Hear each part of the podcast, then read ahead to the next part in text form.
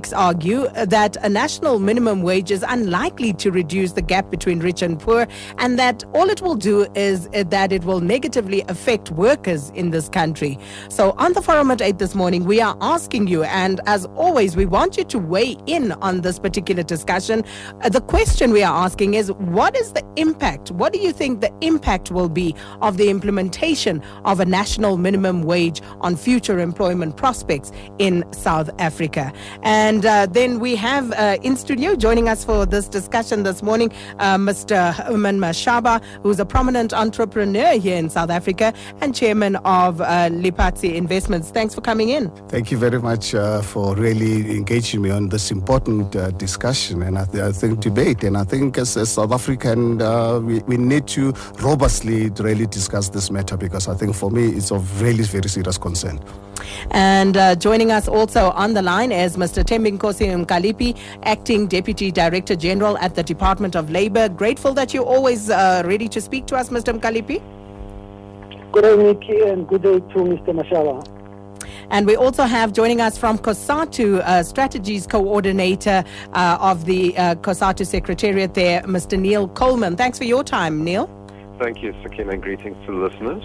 And uh, Neil, you know, I, I, just want to get straight into this particular matter because there's been a lot of talk, and uh, you, for example, have charged that there's a lot of misinformation that is being spread around uh, this particular matter of the national minimum wage. So let me start with you. How about you lay the foundation for us? Sure, sure, Sakina. I mean, there is a lot of misinformation, but I don't think we should be surprised by that because the stakes in a debate like this are very, very high. When the ANC announced in its election manifesto that it, planned to introduce a national minimum wage, obviously there were people in the country that were uh, unhappy that their pockets would be hit by it. But there are a lot of people out there who, who may have, have, have incorrect information about what we're actually dealing with. Now, what we're dealing with in South Africa is that the majority of working people are actually living in poverty over half uh, of workers in South Africa earn, according to Stats South Africa's latest figures, earn less than 3,100 Rand a month. And if you're an African worker, uh, over, over half of African workers earn less than 2,600 Rand a month.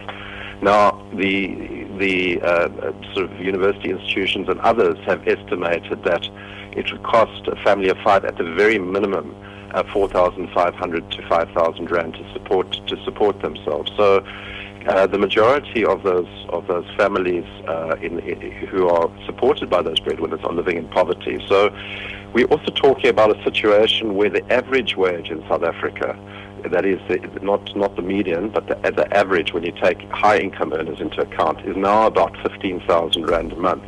So there's a huge gap between the lower half of the of the income earners and the and the and the upper income earners who who, who are raising that average level. So what what the ANC is proposing is by raising the floor uh, at which low income earners are earning is to reduce the levels of income inequality, but also to bring uh, many many workers out of out of poverty. Now, you know, Mr. Mashaba and the Free Market Foundation argue that this will negatively affect the, the unemployed.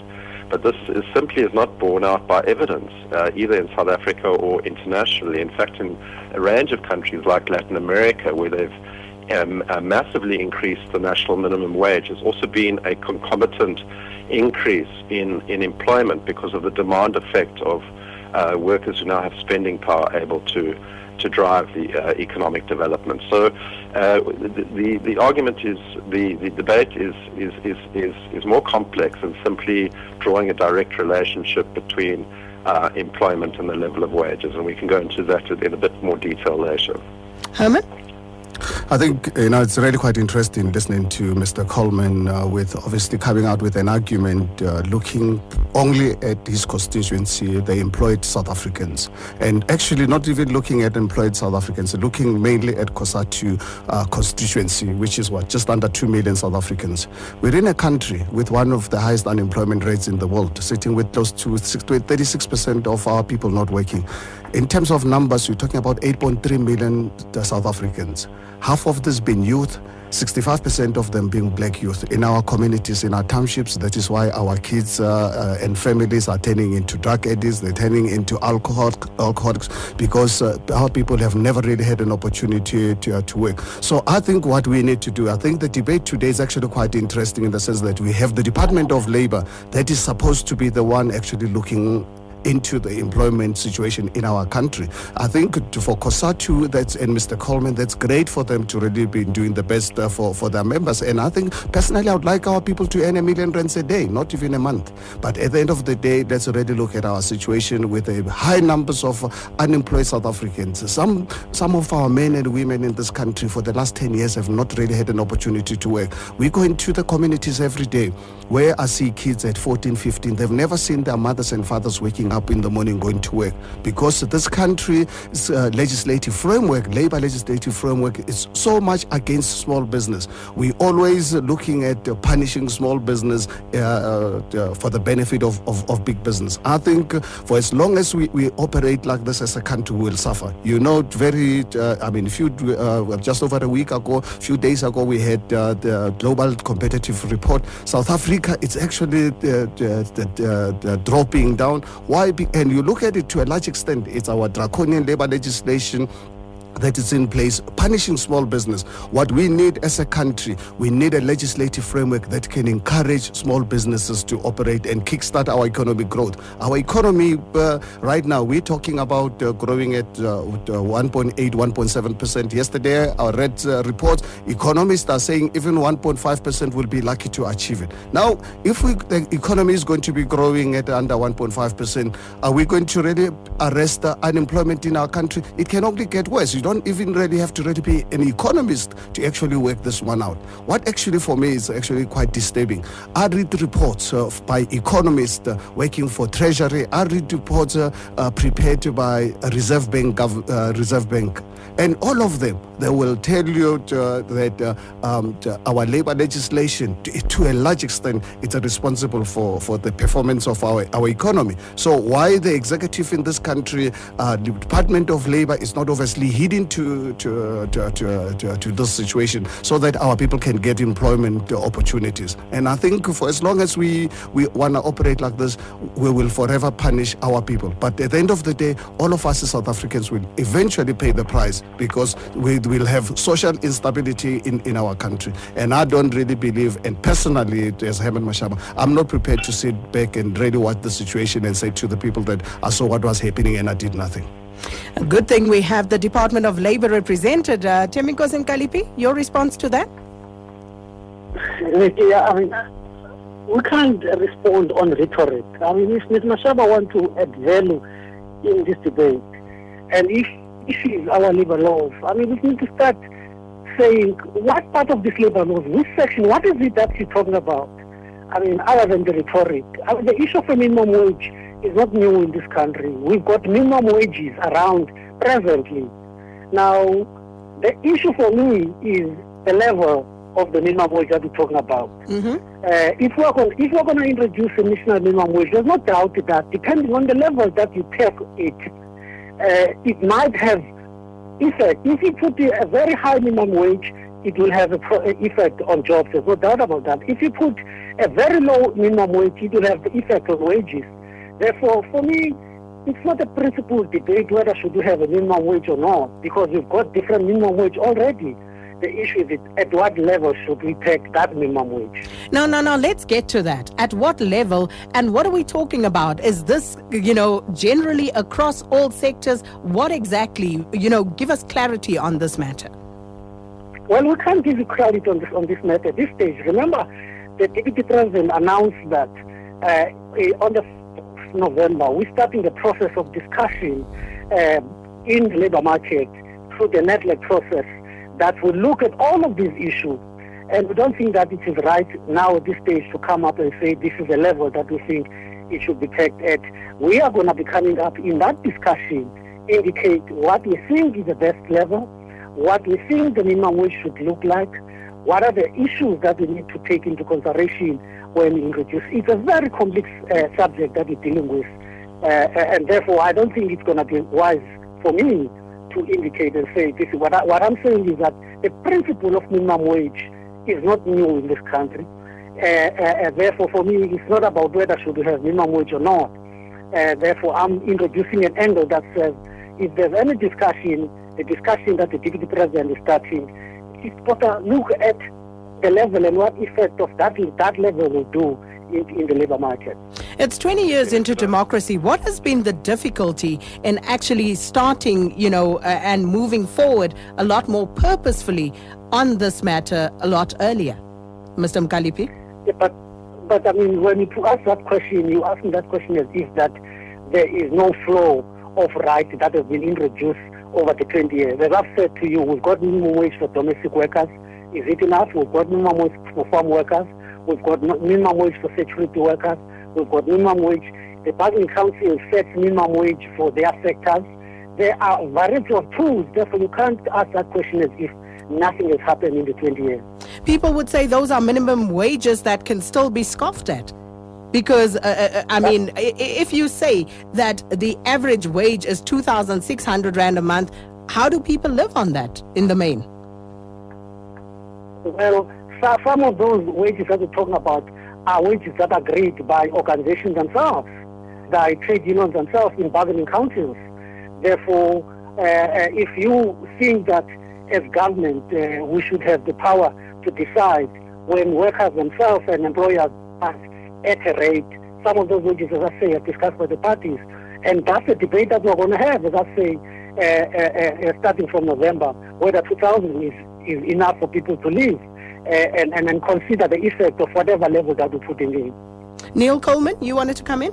Yeah, I think, you know, firstly, uh, uh, Mr. Mkhaliphi is, is, is quite correct that the the principle of the national minimum wage is, has, is, should not be controversial. It's been accepted quite broadly. Um, the issue is about the structure of our wage system, not just at the minimum, but the entire wage wage structure.